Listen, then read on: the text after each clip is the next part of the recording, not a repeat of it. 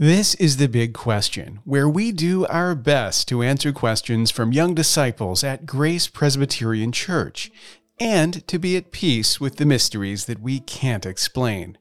I'm Pastor Mark, your host, and in this episode we have questions from Julian, Lydia, Stephen, Caleb F., Sam M., Emmeline, Tim, and Caleb J. If that sounds like a lot of names for one episode, it is. But I'm trying to make up for the fact that last week I dropped the ball and did not have a new episode. So we're doing something special in this episode, but I'm going to tell you what it is a little bit later. First, we'll tackle a few serious questions. Then we'll look at this episode's big question, and we'll wrap things up at the end with a few fun questions. Let's start with our serious questions. The first question comes from Julian, who asks has the Bible changed recently? In other words, in the last hundred years? If so, does this mean that the Bible isn't credible or isn't God's Word? Great question, Julian. Remember, when we talk about the history of the Bible, we need to distinguish between two aspects. First, there's the manuscripts that God inspired, in other words, the original scrolls, what scholars call the autographa. On the other hand, there are many, many copies of those manuscripts that were made over the course of the years. So we're going to keep those two things separate the originals and the copies. Now, we don't have the originals. For example, we don't have an original scroll that arrived at the church in Corinth that contained a letter from the Apostle Paul. Instead, what we have is an incredible number of copies of that letter. In fact, more copies than for any other book in the ancient world. The manuscript evidence in terms of the copies of the Bible is huge. There is simply no other book in the ancient world that exists in more copies than the Bible does. Now, when it comes to inspiration, we always make the point that God inspired the original documents, not the copies. So it's possible when you look at all of those different copies to find that some of them will contain errors in them. Many of the copies are only partial copies, they don't include the entire text of the Bible, and sometimes the text that they include is fragmentary or has errors of spelling, for example, in the copy. But when you compare all of the copies that exist, you can see what they all agree on, and you can weed out any of those minor differences. Now, because of that, we have an extraordinarily accurate text for the Bible. There is no other ancient book that we can speak of in this high degree of textual accuracy. But having said that, our understanding of that text can improve over time by comparing all of the copies that we have, and of course, by finding new copies. Now, with all of this in mind, the answer to your question is no. The Bible hasn't changed. God's Word is the same today as it was from the beginning. Two things have changed, however. First of all, our understanding of the original has improved over time a little bit, thanks to discovering more copies to compare. Secondly, another big change there are many new translations of the Bible that have appeared. Some of those translations are more on the literal side, some are more on the figurative side, some are better, some are worse. When you see all of those different translations, it's easy to think, wow, it seems as if the Bible has changed. But if we compare all those translations to the underlying Hebrew and Greek texts, we can maintain a solid understanding of what the Bible teaches down to the tiniest details. And the good news is, all of this interpretive work is documented. So it's something that whenever you have questions, you can actually study this for yourself and you can see the evidence. You don't have to take anyone's word for it. You can actually see for yourself that the Bible is true and reliable. Our next question comes from Lydia, who asks, Why didn't God just say that we can go to heaven instead of Jesus dying on the cross?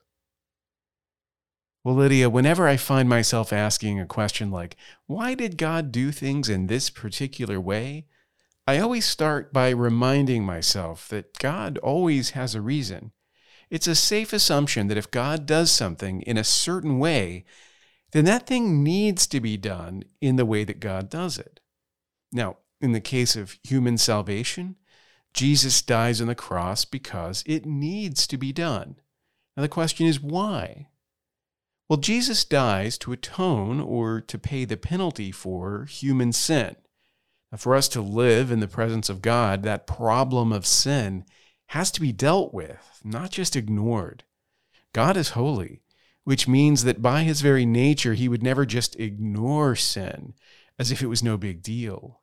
So God didn't just say, You've all sinned, but hey, I'll just ignore that and say that you can be with me anyway because that wouldn't have solved the problem of sin. It, it would have just ignored it.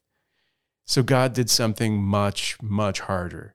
He sent Jesus to become one of us and to die for us, to pay the price of sin. And the fact that he did this shows how much he loves us. That's the point Jesus is making in that famous verse, John 3:16, where he says, "For God so loved the world that he gave his only son, that whoever believes in him should not perish, but have eternal life.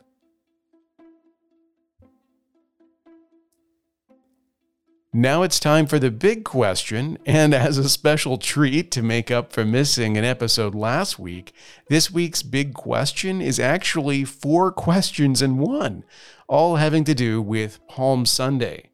Our big questions come from Stephen, Caleb F., Sam M., and Emmeline. So let's give them all a round of applause. And now here are the questions. First, Stephen asks, Why do we do Palm Sunday? Then Caleb F. asks, Why would the people put branches and cloaks in the road in front of Jesus?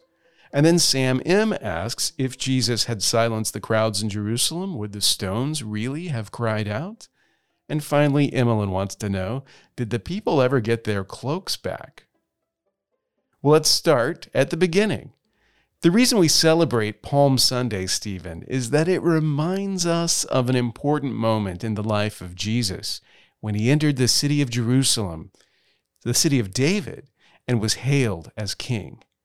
This matters because the Messiah, the, the anointed one, was prophesied to be a king like David, to sit on the throne of David in the city of David.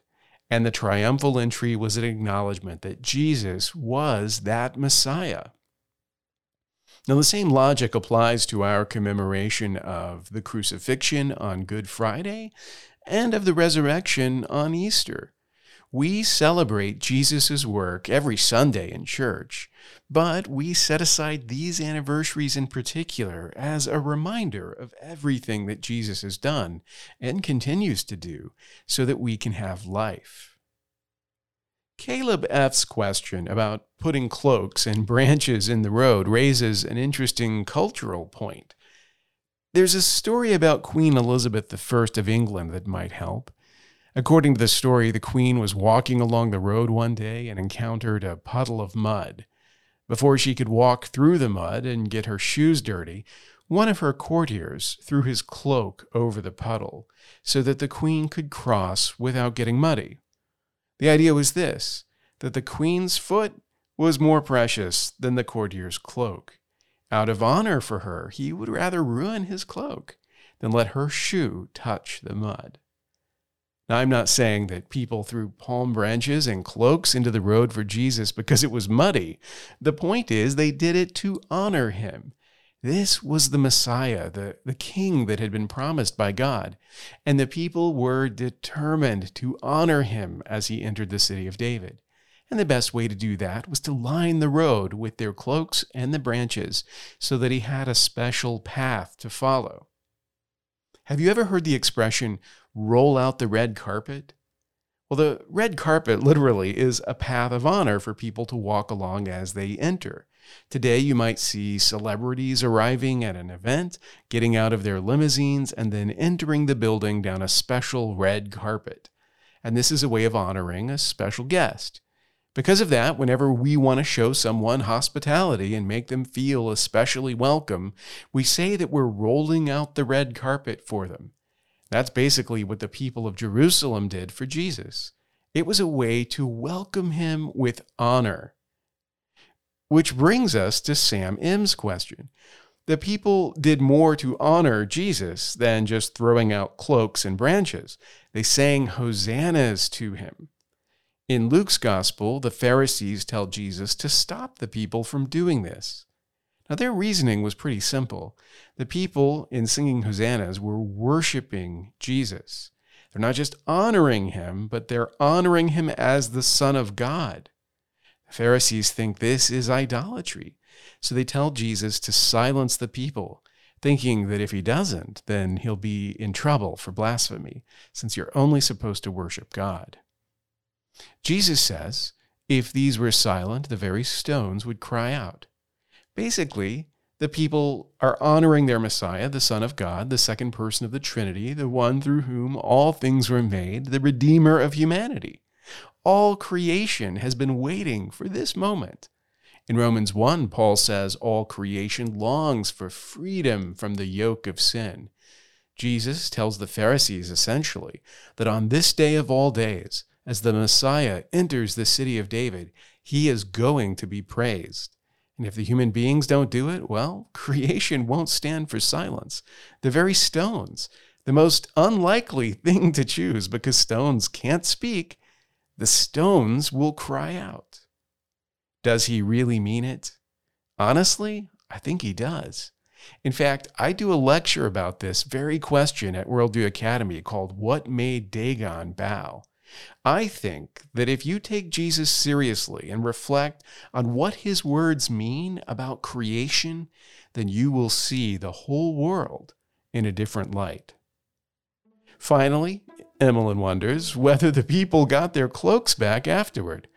Well, the Bible doesn't tell us one way or the other, but I'd like to think that everyone received back their property after the triumphal entry. I imagine they cherished those dirty cloaks from that time on for the rest of their lives.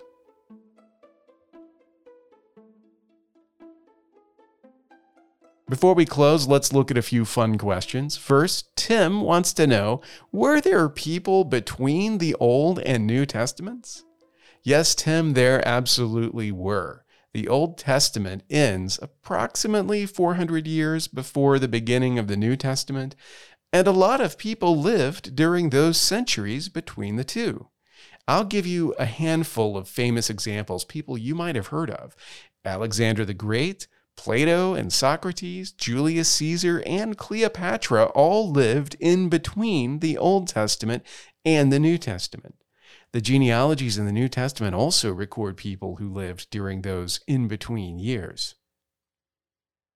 And now Caleb J wants to know who did you pick to win your bracket?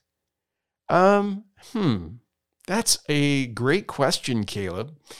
As you can imagine, I spend a lot of time thinking about my uh, bracket each season, trying to decide exactly who I should uh, pick to win.